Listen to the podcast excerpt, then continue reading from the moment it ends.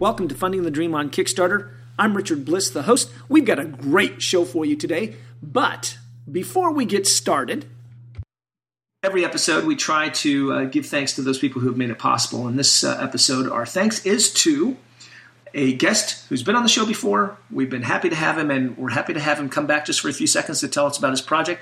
His name's Robert Burke. His game is Battle for Souls. You might have remembered him from Cartoona and Gnomes. He's had a lot of success on Kickstarter.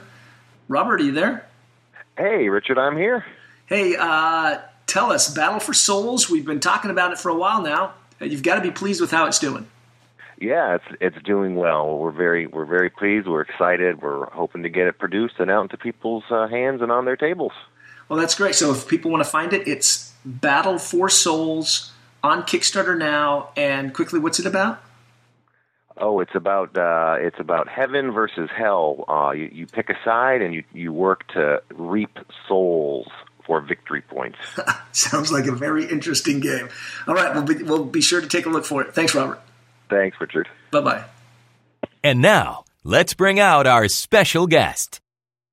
My guest today on the show is someone who I have followed uh, for quite a while and has brought me a lot of expertise and knowledge and information, and I am thrilled and very pleased to have Mr. Michael Stelzner on the show, who is the founder of Social Media Examiner and the host of Social Media Marketing Podcast. Mike, thanks for joining me on the show.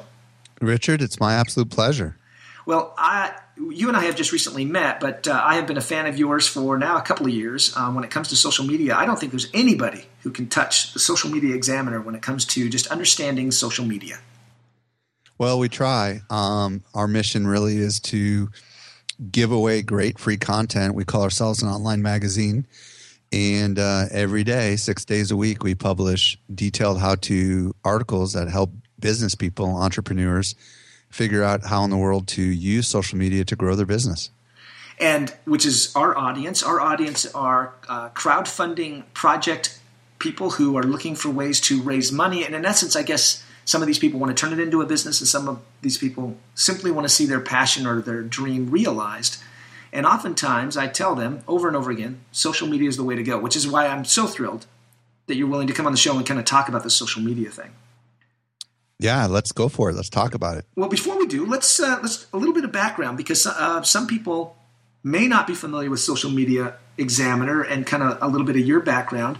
Can you give us a little history? How long has Social Media Examiner been around? Social Media Examiner was uh, started three years and a couple of months ago. So back in October of 2009. And back in October of 2009, social media was just beginning to explode. This is when uh, everybody was talking about Twitter as the hottest thing in the world. And Facebook had been public, meaning not just for college students, for a couple of months. Um, and we uh, experienced some almost immediate um, response from a lot of people because back then everybody and their mother was talking about social media and giving their opinions on it, but very few were actually laying out how to do it. And we decided to differentiate ourselves by actually bringing together experts of the world and interviewing them or having them contribute content to the site. And it took off and it exploded. Today we have 187,000 people that get our email every day in their inbox and um, about 700,000 people a month that consume our content. Which is absolutely amazing to go uh, from zero three years ago to those levels, and it's and it really is around this this message of social media. It, it, social media, because I talk to a lot of executives, uh, software companies, and I hear a lot of those executives say, you know, I just don't have the time for social media or I don't get it. I don't get Twitter, or you know, I just use LinkedIn as a uh, as a Rolodex. And I imagine you come up against that quite often. Well, as with any technological advancement, um, like I remember when we were kids, um, we were the last one in the neighborhood to get a cordless phone. Okay. there's always, you know, and we were the last to get a microwave too. So there's always going to be people that um, jump on immediately, the early adopters in any particular technology and um, social media has not permeated all aspects of the world of business. And I'm sure there's still some people that aren't on Facebook, although there's more than a billion that are. Um, it's here to stay. It's not going anywhere. And once people, and I can't even begin to tell you how many of my friends and family I've turned on to social media, and in particular Facebook. Once people get a taste of it, they realize what they've been missing. And it's one of those kind of things that's nearly impossible to explain to someone except by explaining, well, what was life like before you had a cell phone? How right. would you have explained to someone who, how would you try to explain to someone who's never had a cell phone how their life would change as a result of it? And it's hard. It's hard to explain because it is transformative. It is a paradigm shift. Tell my kids when I try to explain to them what life was like before I had an iPhone with with maps that told me where I was supposed to go. Right? Yeah, exactly. Even, they just they have they can't even conceive of what that life was like. Yeah, and the idea of having to actually go to the library and pull out a book. Right. right. you know, and uh, when you're researching for stuff in college, instead of just saying Siri, yes, uh, what's the population of Antarctica? yeah, exactly. So let's talk about then, because my audience comes to me and we talk about this question. They come to me all the time and say, okay, how can I get more fans? Because they have a project. So those are listening, you know, it's a Kickstarter project. I, I want to raise $25,000. I'm going to do this widget.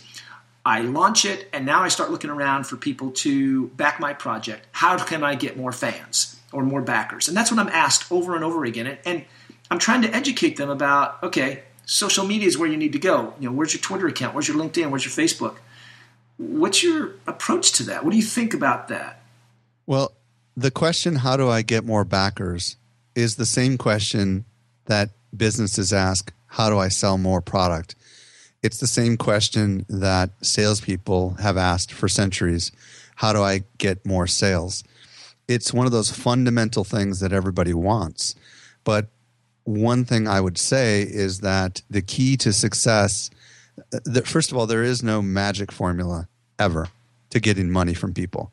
There really isn't. Um, and you can't look at the number of someone's Twitter followers and say, therefore, this many people will go ahead and uh, this percentage of your followers will go ahead and, and become backers for your product.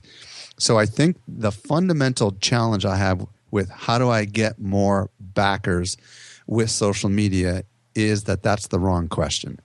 I think the right question should be how can I build a loyal fan base of people that want to support me? And that is the bigger question.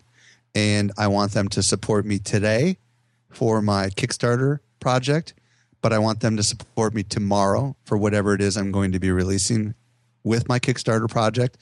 And I want them to support me the day after tomorrow when I have my new project out. And every artist, anyone who's listening right now, I think that's what they really want. And the real question is, how do you get that? Right. That is the question. And and and so behold, we can talk about that if you want. I have an expert right here in front of me to answer that very question. Okay, so here's what it really comes down to. Um, nobody likes to be pitched and nobody likes to be sold to. Um, everyone who's listening to my voice right now, virtually raise your hand if you actually enjoy it when telemarketers call you. right. um, a, a telemarketer's hand just went up. Sorry. Yeah. Yeah. Yeah, exactly. Not even the telemarketers like telemarketer calls. Um, how many of you enjoy it when um, you're at a gas station and some stranger walks up to you and tries to sell you something, or when someone knocks on your front door? How many of you enjoy it when you're at a family gathering and someone tries to hit you up for money? Um, it isn't an enjoyable experience. So, if you know intuitively that people hate to be sold and pitched to, which is a universal truth, then the real question is what do they love? And what they really love is going to be highly variable depending on who they are. But I postulate that, the, that what they love are oftentimes access to great people, access to great information, and um, you know that's kind of the and recognition. So um, what I think you really need to be thinking about is if I am, let's say, an author who wants to come out with a book on a on a topic, and let's just say it's a cookbook, and I know that my audience is really into cooking well, then I need to be cultivating an audience that's interested in cooking before that book ever comes out. And if you just decide to make a cookbook and nobody knows who you are, um, you're going to really struggle to get the backing that you need to take the project live. But if you do something as simple as starting a blog or starting a podcast like Richard has done and begin talking about what your passion is, in this case, cooking, you will begin to draw to you people that have similar interests. This takes time. Um, did you know that uh, Kennedy said, uh, I think it was Kennedy that said, you know, um, something about the moon. He wanted to go to the moon and he said, why shouldn't we go for the moon? And in order to get to the moon, in order to get the space shuttle to the moon, do you know how many missions it took? Richard, do you know? I mean, I don't have the number in front of me, but I think it was at least eight missions. First, they had to build all this stuff, and then they had right. to circle the planet. And, and it took them eight years to get to the point where they could send a man to the moon. So, what does that mean? It means that if you want to launch something, it's going to take time. You have to you have to run experiments. You have to begin drawing an audience to you. And today, the technology exists in such a way that you can do this extremely rapidly compared to 20 years ago, for example, by starting a podcast. Richard, you're a great case in point. You've been podcasting for what, a year? A year, yep. You've been podcasting for a year and you've established your niche. And you are at the point right now that if you started something, you would have a loyal base that has been listening to you and that would be willing to support, you in what you've done. So I guess the point is that if you can figure out how to get in front of an audience and cultivate interest in them using blogging, whether it's your blog or someone else's blog, or using podcasting, or even using a Facebook page, then you can begin to um, drip feed people with stuff they love so that when you have something to sell or something to pitch or something to ask from them, the likelihood that they will say yes will radically go up. I, when I did my podcast, uh, a little over a year ago, a little less than a year ago, when I did my Kickstarter, my crowdfunded my podcast, I can remember uh, asking one of my backers why they were so generous in backing my podcast. And his answer was very, uh, it has stuck with me. He said, Richard, you provide such, your podcast provides such great information for free that I value that I'm willing to give you money to continue so that you can continue to give me good information for free. And I found I, it was it was an eye opening experience for me that oh that is why people would back and be supportive of a project because of what I was giving was valuable to them. And if you think of anybody who's listening right now, everybody's probably in different niches. I know a lot of you are in the gaming niche. If you think of the leaders in the gaming niche that you look to that are writing content and producing content that you love, if they said, I have got something exciting and new, but the only way it's going to happen is if I can get your support.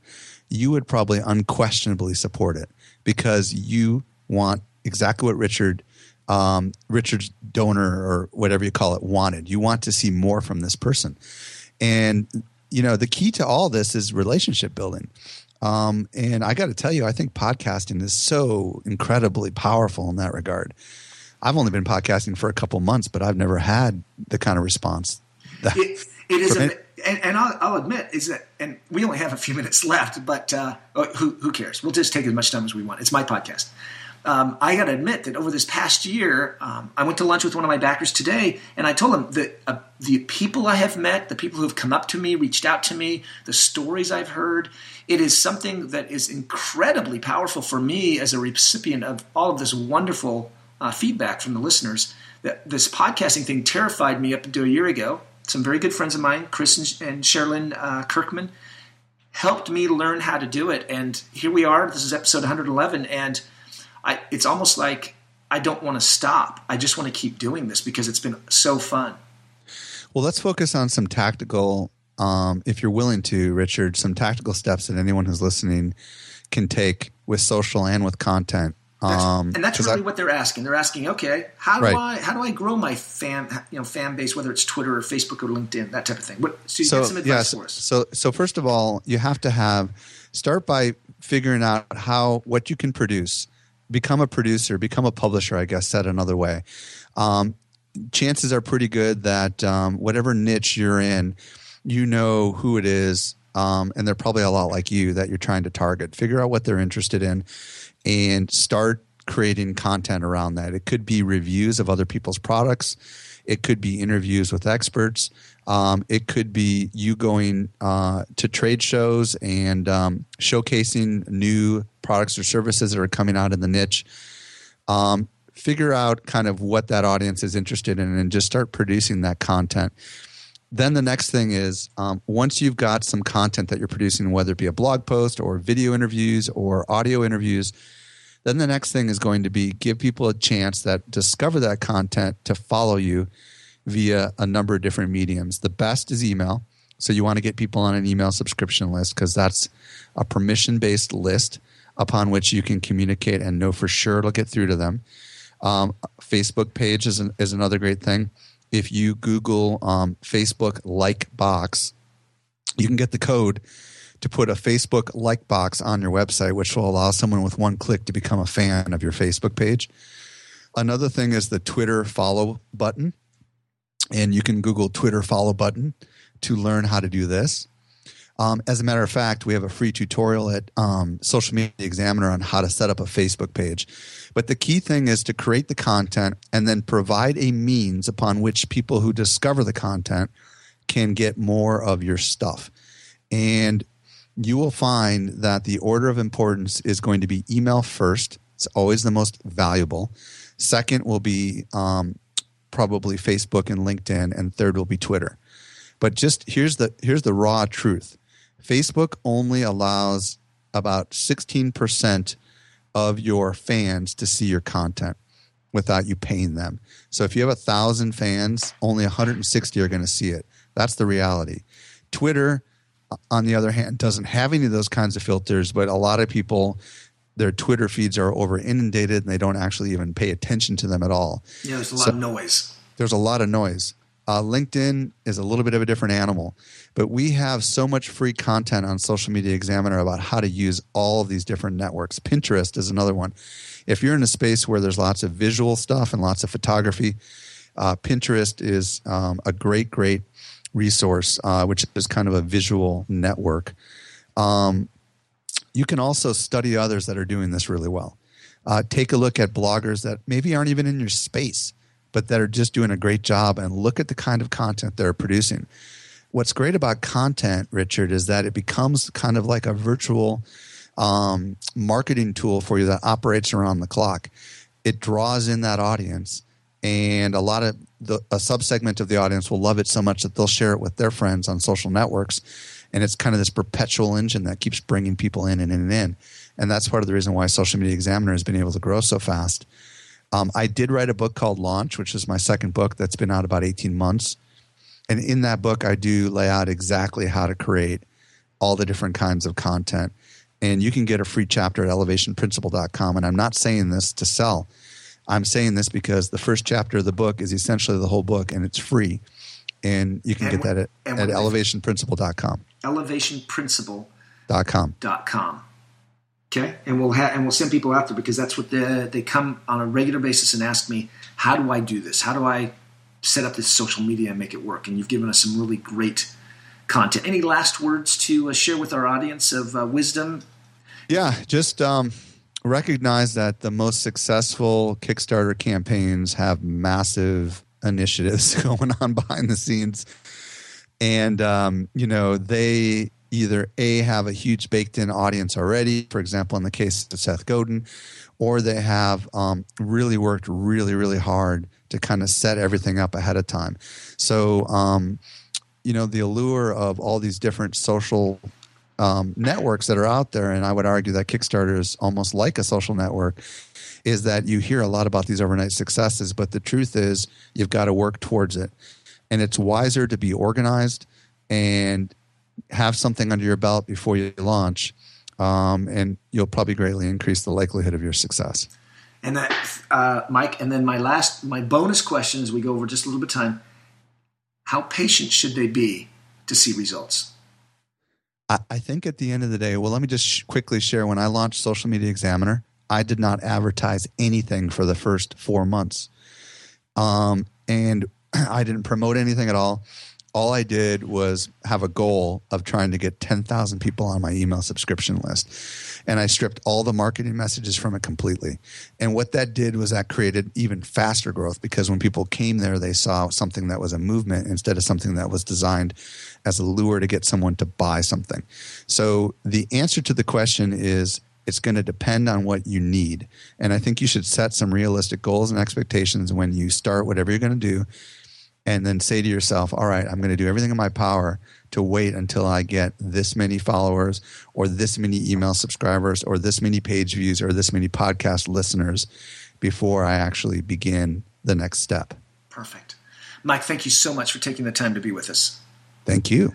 You've been listening to Funding the Dream on Kickstarter. My name is Richard Bliss, the host. Our guest has been Michael Stelzner, the uh, founder of Social Media Examiner He's given us some great content. So please be uh, sure to go back, listen again, take some notes. Go visit the website, thegamewhisperer.com, and we'll have uh, some of the notes of what he's mentioned. And I just want to again say thank you to Michael for being a guest. Hopefully, you've heard something inspiring. I know I have. So we're looking forward to seeing your project out on Kickstarter so we can help you fund your dream. Take care. Hey, thanks for listening to today's podcast. We'll be here next time. Keep the emails coming in and be sure to subscribe.